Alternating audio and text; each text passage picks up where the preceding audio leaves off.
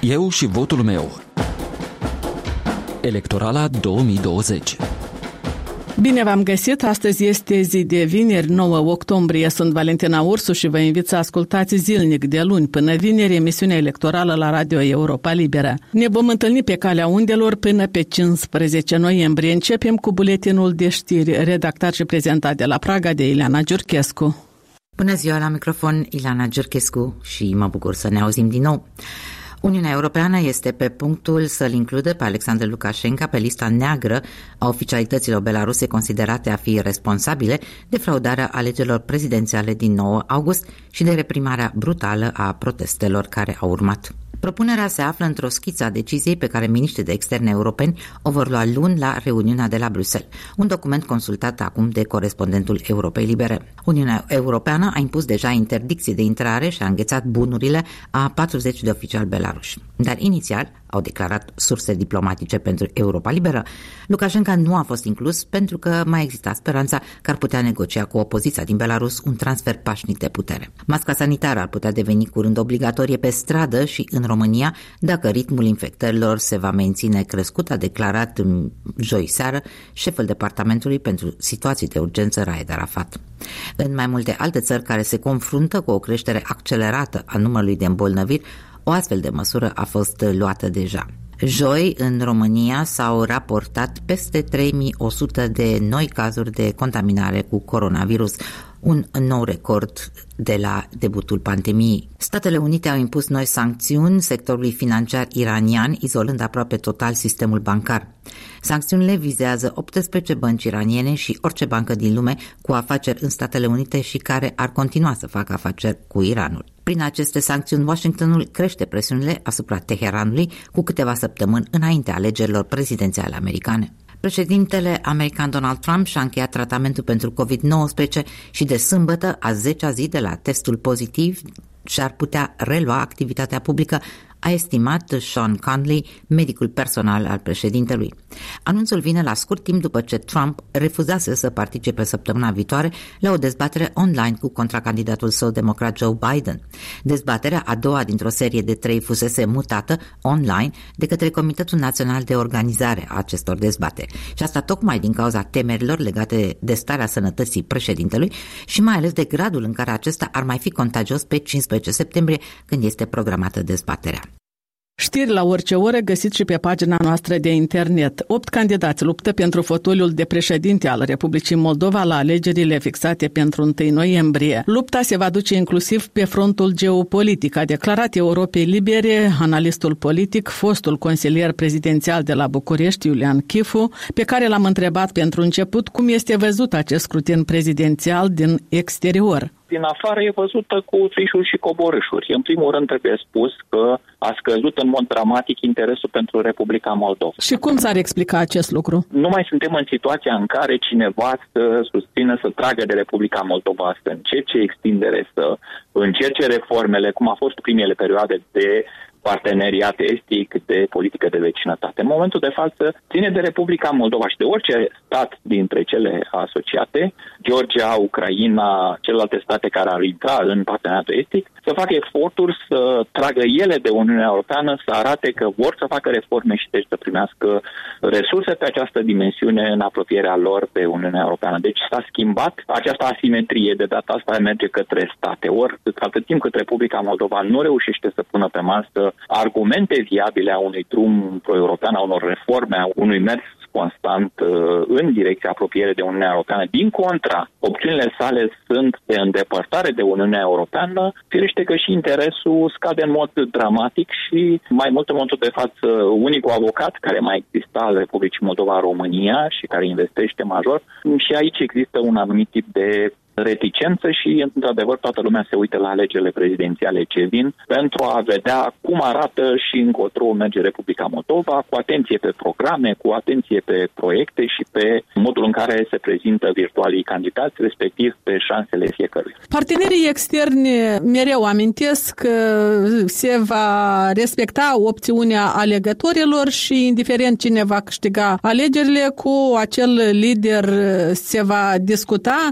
Credeți că ar exista o diferență între cum vede Occidentul cine ar merita acest fotoliu prezidențial la Chișinău și cum vede Estul, Moscova, Kremlinul, cine trebuie să fie în fruntea Republicii Moldova? Este evident că tratamentul va fi distinct și nu ține de persoana care va fi aleasă. Asta este decizia cetățenilor Republicii Moldova. Problema este a politicilor și opțiunilor sale. Dacă opțiunea este îndepărtarea de Uniunea Europeană sau uh, tratarea, iată, a României și altele, firește că și angajamentele care sunt uh, în momentul de față față de Republica Moldova se vor schimba dramatic. De altfel am văzut acest lucru. După căderea guvernului Maia Sandu, a existat o retragere dramatică pe toată linia din toate părțile. Da, există un sprijin pentru cetățeanul Republicii Moldova, cel care vine din România, există un sprijin pentru combaterea coronavirusului, a pandemiei, în măsura în care autoritățile de la Chișinău și fac aceste lucruri. Dar altfel este o dezangajare evidentă, cel puțin la nivelul relațiilor oficiale și de ajuns să vă uitați la calitatea vizitelor bilaterale, la nivelul de reprezentare și la rezultatele eventualelor vizite până una alta în ceea ce îl privește pe președintele Republicii Moldova nu a călcat în România și Ucraina singurii săi doi vecini și este complet izolat la nivel uh, european. Dacă ne uităm în programele electorale ale competitorilor, vedem că se vor depune eforturi din partea tuturor pentru a menține integritatea teritorială a Republicii Moldova. Ar putea să apară în prim plan soluționarea problemei transnistrene în mandatul pe care îl va obține următorul președinte? Depinde foarte mult de cine va fi acela, depinde foarte mult de ce va pune pe masă. Dacă avem un candidat ostentativ pro-rus, cum este Igor Dodon, care chiar încearcă să-și aplice programul cu care va câștiga, vom avea o problemă majoră cu certitudine. Însă cred că în momentul de față sunt două nuanțe. În primul rând că Dodon are toate șansele să și piardă actualele alegeri, deci să nu mai facă un al doilea mandat, cu excepția unor manevre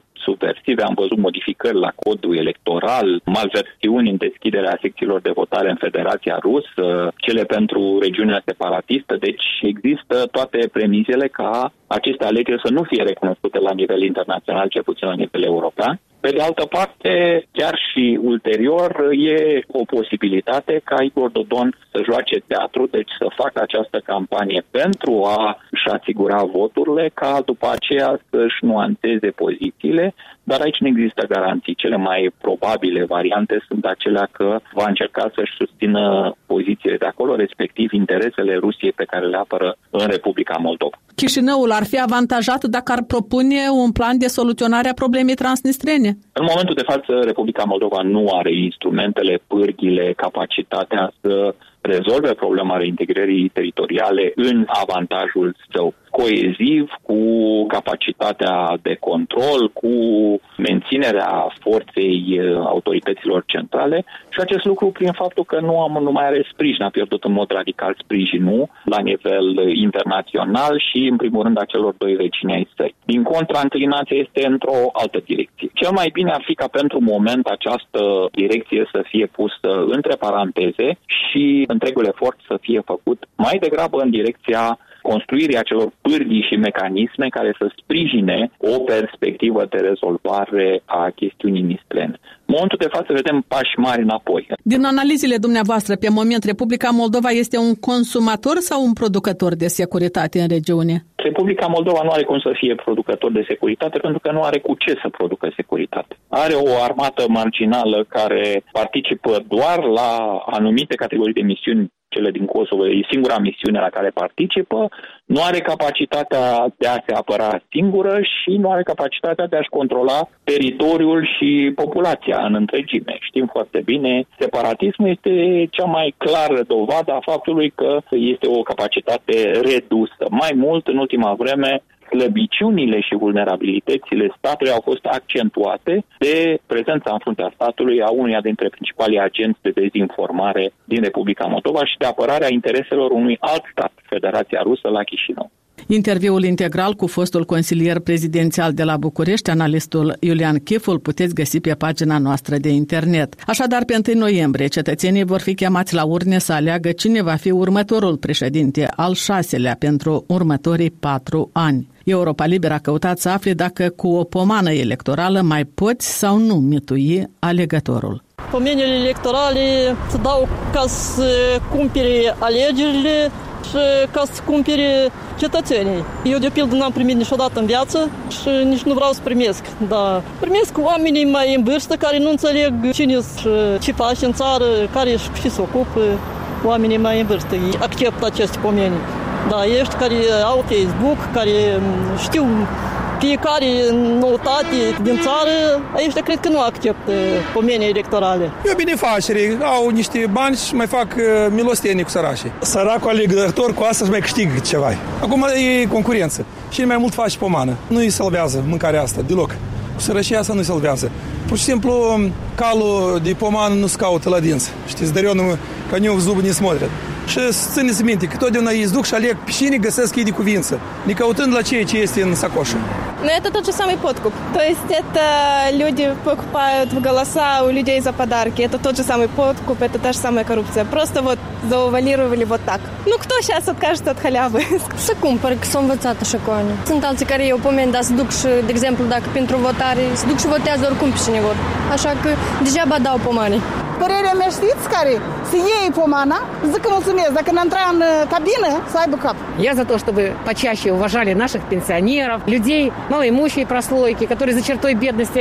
И если даже будут что-то давать, такое, что надо к столу, то я как бы положительно это. Eu socot că nu e nevoie de grecică și valoare de gaz și nu trebuie așa ceva de făcut. Știți cum, da, au primit un pachet măcar ceva, măcar ceva i-au dat. Nu cred că omul care primește pachetul înțelege real ce se întâmplă. De pildă, dacă mie îmi dădea pomana asta, eu nu aveam să o iau.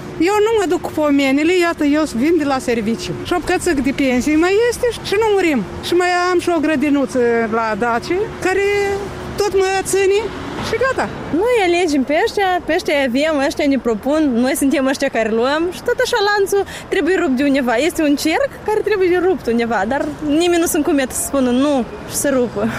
Opinii adunate la întâmplare pe străzile din capitală și pe final minutul electoral oferit colegului Vasile Botnaru. Oare ce o fi avut în cap femeia pe care am văzut-o la știri sărind la bătaie la duzina de polițiști ce veniseră să-l salte pe soțul ei pentru că urcase beat la volan? Tulburel? Ar fi un răspuns mult prea simplist. Presupun că judecătorul care va avea dificila sarcină să aleagă între rusca și amenda usturătoare ori zile de muncă în folosul societății, va avea suficient timp și răbdare să analizeze pe bune întreaga listă de factori determinanți și circumstanțe atenuante. Tare mi-aș dori ca magistrații să rămână imperturbabili atunci când polițistul cu degetul rupt va insista ca făptașa să fie răstignită, iar avocatul va cere clemență, deoarece femeia s-a luptat ca o lupoaică pentru că nu ar fi avut cine să aducă păpușoii de la deal și să pună la cale vinul care deja pișcă de limbă și e gata de scurs din tescovină. Vedem tot mai des la televizor personaje din astea care scapă hățurile sau, cum spun rușii, li se rupe rezba, adică filetul sau